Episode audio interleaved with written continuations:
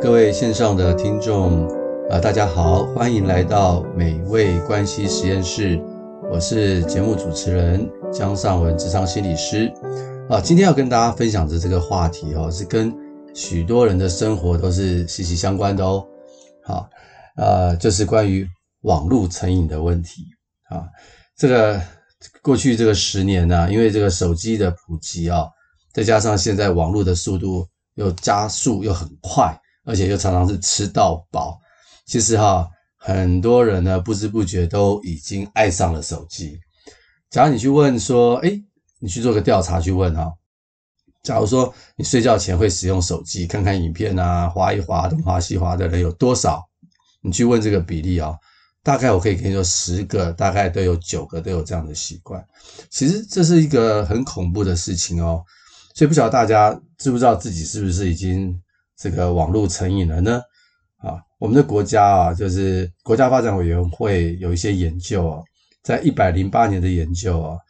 他是这样说的哦，我可以跟大家分享一下。他说，在二十岁以下，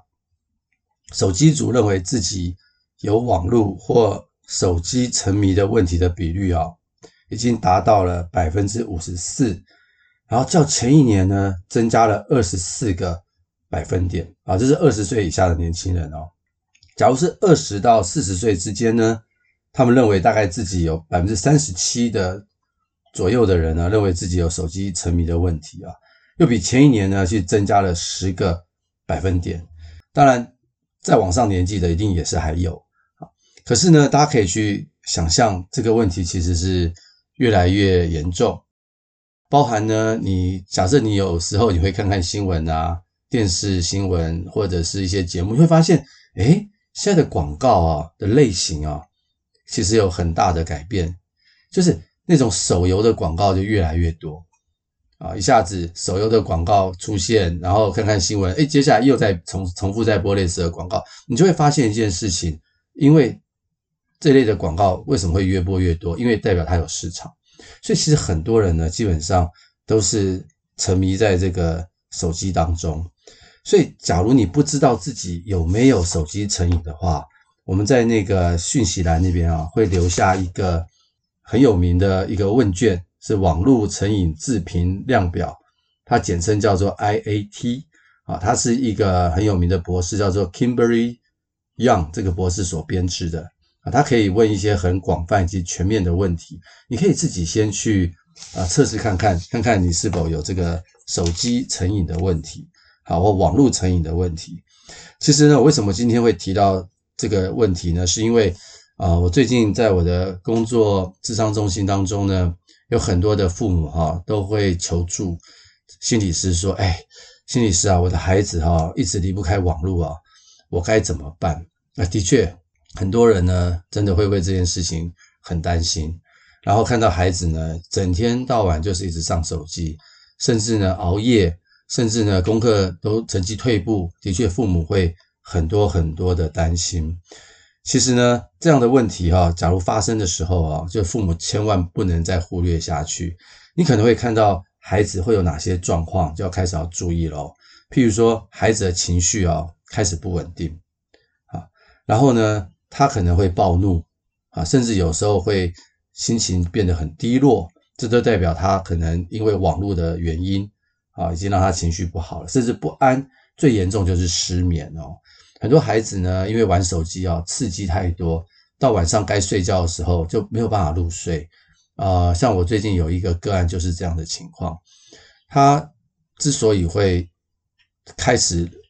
来谈网络成瘾的问题，是因为他开始失眠，他很想睡觉啊，因为第二天早上去上课，就发现居然睡不着，怎么样想睡都睡不着。后来去看了一些这个身心科的医生，开了一些安眠药，虽然吃了暂时有效，可是背后的原因是因为网络成瘾的问题啊，或者是更严重的，就是第二天上课起不来，然后去学校上课的时候，发现注意力无法集中，原因是因为手机游戏实在太好玩了，上课就相对于太无聊了，好，所以这个都是一些一些问题，好，所以假如家长啊，你有发现有这个情况的话，其实要赶快协助您的孩子，好，看看怎么样去帮助他。那在去谈怎么去帮助孩子之前，哈，我们可能要先去了解一下这个孩子的成长到底需要一些什么样的东西啊？大家要去理解啊，孩子还很小的时候啊，他们其实是非常需要与人互动的。好，我再强调一次啊，是与人互动，不是与电视互动，也更不是与网络互动。因为在我们的大脑当中哦，有一个所谓的镜像神经元，啊，镜镜子的镜，像就是像不像的像，镜像神经元。那我们这个神经元呢，就好像可以让我们从镜子里面看到自己的一种能力啊。那这个镜像神经元它的功能是什么呢？它是协助我们去感受他人的感受，也就是所谓的同理心哈。那这个学习是必须要与人去互动。才能够去学习的。当他从小的时候，他去与人互动，这个镜像神经元呢，就会开始去分辨啊，诶，我跟这个人互动是正向的，是是是什么样子哦，是负向的，会是什么样子？他会不断的去修正他的经验，然后他就会开始知道怎么样跟人会有一个合宜的人际互动啊，这个很重要。这个往往就是从身边的父母开始学起啊，在我的呃临床的。经验当中啊，就会发现说，有些孩子啊，啊，他们从小缺乏与父母的互动，他们他们到成人的时候去工作的时候，往往就会产生一些人际的困难，啊，人际的困难。呃，有一个很极端的一个例子啊，啊，我可以稍微分享一下，就是啊，他小时候啊，他跟他的父亲互动出了一些问题，什么样的问题呢？就是假如他的父亲发现他做错什么事的话。然后脸色就会很难看啊，很多时候父母都会这样。可重点不在于此，重点是这个孩子就会去问爸爸：“我做错了什么吗？”可是这个爸爸哈什么都不说，就是脸色很难看，开始进入这个冷暴力或冷战的状况。然后这孩子就会很不安嘛，对不对？你看到爸爸脸色那么难看，你就会开始焦虑不安。然后呢，就会一直去问，一直去问。他的父亲也很奇怪哈，都不说答案哦。然后直到这个孩子一直不断问，问了好几天以后，然后终于问对了，他爸爸才会说：“对，就是这一个。”所以长久以往，你就会看到这个孩子哈，他就是生活在一种冷漠、冷暴力的一种情况之下长大。所以他现在长大之后变成什么样子？他很在意别人的眼神，在意到什么地步啊？他只要觉得你有一点点啊，眉毛动一下，嘴角往往下扬啊。或者是没有微笑，他就觉得你在生气，所以跟他相处的人哦，很很辛苦，他自己也很辛苦，因为别人根本就没有什么，可是他因为从小的经验没有一个很好的一个镜像的学习，导致他现在跟人的关系有很大的问题，也造成工作中很多的困扰。所以就是说，孩子们呢会从这个小时候跟人的互动啊，去学习到该怎么跟人互动。若是碰到挫折，啊，他就可以去观察、去学习、去等待，然后经历一段时间，啊，去解决这个问题，然后慢慢的去从当中去建立一个很稳定的一个反应，在我们的头脑里面就会形成一个稳定的神经的这个回路啊，从中去学习、去区辨不同人的反应。诶，假如这个人的反应不好，我可以怎么去想？啊，我可以怎么样去等待？啊，这个。这个让我有挫折感，可是我不会立刻因为挫折而停下来，而是会去思考。因此呢，孩子就能够跟人去建立很好的这个所谓的 EQ，或者是在一些事物上就可以培养忍受挫折的这个能力啊。所以这个很重要，就是可以等，好，可以等。那最有名的一个试验就是很多人有听过嘛，棉花糖的试验嘛，哈，给那个四岁小孩去做啊，的确，这个棉花糖试验。是很多人所知道，也的确，他们发现说，一个孩子能够去忍受挫折或忍受诱惑，啊，跟他们未来的成就是有相关的啊。所以很多人基本上是在要学习这个忍受这个挫折。可是呢，问题来了，因为网络的兴起，哈，会把我们原来所建立好的这样的一种习惯给打破。为什么呢？因为网络哈会让你许多的资源。可以快速的取得，好，譬如说你现在有什么问题，你就上 Google 去搜，对不对？有时候现在的人呢，搜到还嫌资讯不够，或嫌那个电脑速度太慢，反而会觉得很不舒服。不晓得大家有没有这种感觉啊？这电脑怎么速度那么慢呢？其实有，其实有没有想过，其实这个网络的速度虽然慢，但是已经比以前好了很多。我记得我以前在读大学的时候啊，都没有网络啊，不小心泄露了我的年纪，很多人很难想象。我们那个时候我们要去查资料，我们要去哪里？去学校的图书馆啊，去现在的国家图书馆去找资料，花很多的时间，然后去阅读那些资料。有些书还不能借出来嘞，你还得带个笔记本去抄，去去 copy 啊。所以现在的网络一下子就找到了，非常的方便。但有些人还嫌它不够快啊，所以你就可以理解哈，因为网络的兴起，让人的挫折忍受力其实大大的下降，很多的资讯可以快速的取得，欲望可以很快的满足。不太需要忍受得不到的痛苦，所以啊，就可以去理解了。这些网络游戏啊，就抓住了人这个弱点啊，在网络游戏进行的时候啊，就会让你很开心，一直不断的破关。那个破关的感觉呢，这个破关会让你觉得有一点难，又不会太难，因为太难你就放弃了，太容易你觉得没兴趣。所以这样的一种设计呢，就会让我们的大脑里面就会分泌很开心的多巴胺。啊，那多巴胺一旦一分泌之后啊，我们的感觉啊、兴奋啊、开心啊，都会越来越开、越来越好。所以这种令人充满的兴奋感啊，就会让我们一直不断想去追寻。然后呢，再加上上网的时间越来越长，相较于与人交往的时间就会越来越短，所以我们开始会跟人际互动失去兴趣。跟网络互动比较快乐，跟人际互动还要等，还要去判别对方的表情，反而呢就。更加的痛苦了，所以你就会发现哈，很多网络沉迷的孩子，他们有一个问题，就是他们无法等待，无法等待的背后哈，是因为他们的挫折忍受力啊下降。然后呢，譬如说他可能今天在学校读书，没有办法专心啊，上课老师说的他听不懂，他是不是变成有个挫折？那这个挫折他没有办法去解决，那怎么办？啊，人不会。无忧无无，就是他人不会一直停留在那个地步，他得找另外一个替代品，让他的挫折消失。那这个时候呢，自然而然的，网络游戏就会成为他最好的选择跟朋友了。所以往往呢，很多孩子的人际关系出了问题，也会是这个样子。人际关系出了问题，他没有真正去解决这个人际关系，因为他有太挫折了。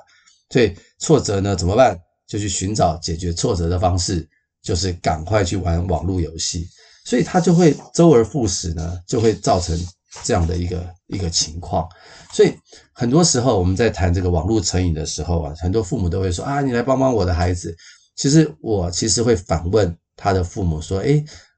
在帮你孩子戒掉这个网络成瘾之前，我们去思考一下，在孩子的生活中有没有挫折？嗯，当我在问父母这些问题的时候，很多父母啊开始去思考，然后呢，他们都默默不语，因为他们真的发现啊，其实网络的成瘾啊，只是问题冰山的表面，其实背后呢藏了非常非常多的挫折。所以呢，基本上常常就是如此啊。所以我们在我们的工作当中，我们常常不会直接的跟孩子们去谈，哎，你要戒掉网络，我们反而会去谈他的人际关系啦，他跟父母的相处啦，啊，或者是。他的压力呀是什么？从他的挫折这一块去解决，往往呢就能够回头来去协助他面对挫折的能力，然后就能够协助他去解决这个网络成瘾的问题哈。那有些人会问我说：“诶，那我网络时间使用长，是不是代表我成瘾呢？”大家不晓得怎么想哈。其实答案是不一定的，因为现在有很多人一天到晚在使用网络工作啊，啊，他必须上网收集资料啊。啊，那所以网络时间长是不是代表成瘾？答案是不一不一定啊。但是呢，它背后的意义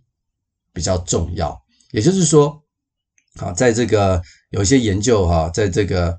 呃，有个学者叫做王志宏老师啊，他提到了十样心理的危险因子。啊，他的意思是说，你网络时间使用长，再加上你背后可能有这十样的。呃，危险的心理危险的因子的话，那就可能会变成成瘾。好，那到底是哪一些因子呢？好，跟大家分享一下，大家可以听听看啊。第一个就是他有忧郁啊，有忧郁症啊，因为忧郁症呢哈，常常就是跟人的互动会有困难啊，因为他们的情绪比较低落，然后他们的认知能力有时候没有办法注意跟集中，所以他们在人际关系中可能会出现一些困难。那我刚刚讲过嘛，困难就是一种挫折，那他就可能会寄情在网络当中，好，忧郁或者是社交的障碍啊，社交焦虑，跟人际关系处不好，尤其是一些每天要去学校上课的学生，你可以想象吗？他的人际关系不好的话，的确他上课也无法专心，然后每天要跟这些人在一起，那的确压力很大，就会有挫折感。好，再来生活太无聊，太闲了啊，所以哈，大家理解哦，像呃过去疫情这段时间，很多孩子在家里上课，对不对？暑假呢又不能参加外面的活动，无聊，无聊怎么办？因为小孩子都是很希望能够 do something。啊，要不然就学东西太困难，就玩游戏啊，网络成瘾。所以我们开学以后啊，说接到很多父母的 来电，说怎么办？怎么办？开学了，但是好像孩子们还是在玩手机，还是游戏戒不掉。对，那是因为暑假太无聊了啊，没有好好的规划。不过也真的是父母很辛苦，所以这也是一个问题啊，孩子太无聊啊。另外一个就是他比较神经质。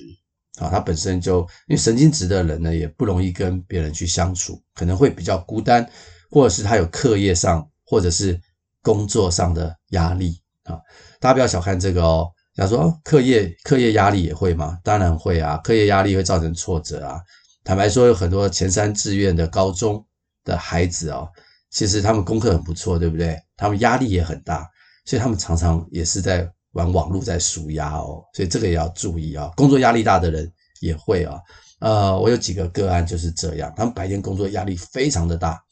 啊，大到可能连吃饭呐、休闲的时间都没有，所以晚上回家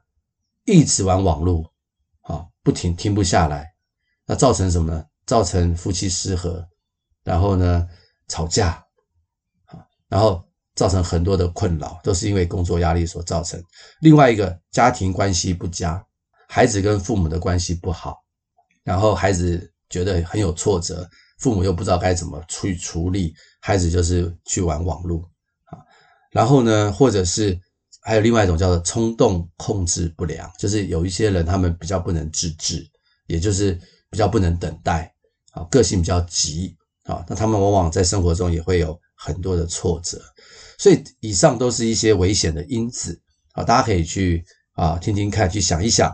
所以也就是说，当假如一个孩子或一个人啊，网络时间开始使用开始比较长了，再加上他背后有这些会让他挫折的因子，那就可能会成为所谓的网络成瘾啊。所以大家可以去思考一下自己或身边的人是不是有这样的一个情况。所以，我们真的要去谈网络成瘾的话，不是教他怎么去戒网络成瘾、戒网络这件事情，而是要去谈他背后的东西，然后才能够真正去协助他。其实呢，呃，我们过去很多的经验啊，很多的孩子之所以可以慢慢的戒掉网络啊，是因为他可以回归家庭，或者是父母也可以回归家庭，重新去陪伴孩子啊。其实我们常常的临床经验就是说。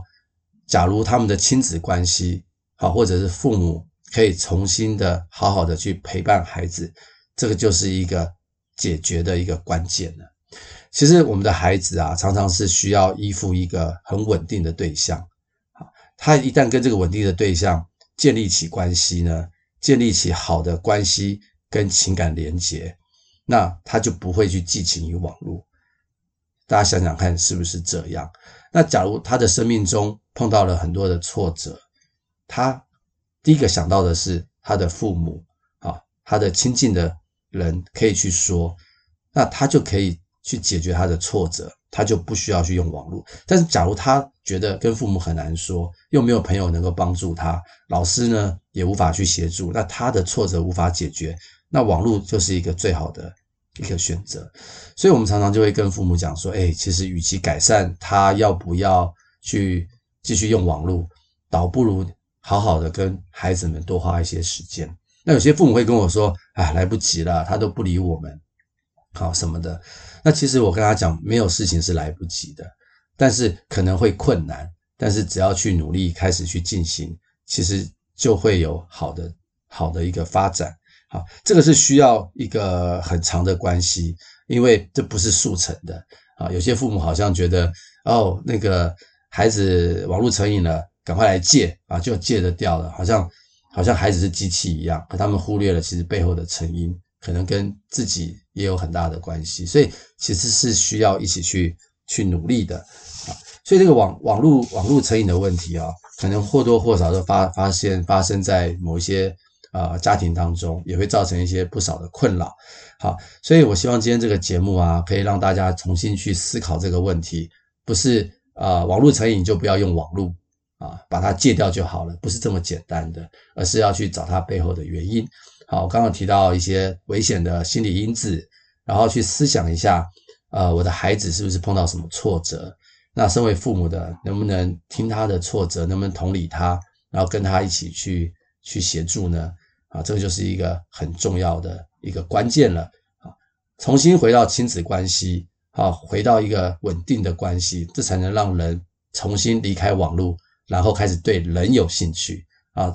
跟人去建立一个很好很深的连接，才能够把它带离这个网络的世界。好，希望今天这个节目呢。可以呃鼓励到大家，也能够让大家有很多的体会。我们下一集呢还会再谈关于网络的东西，那我们就下一次空中再见。好，谢谢大家。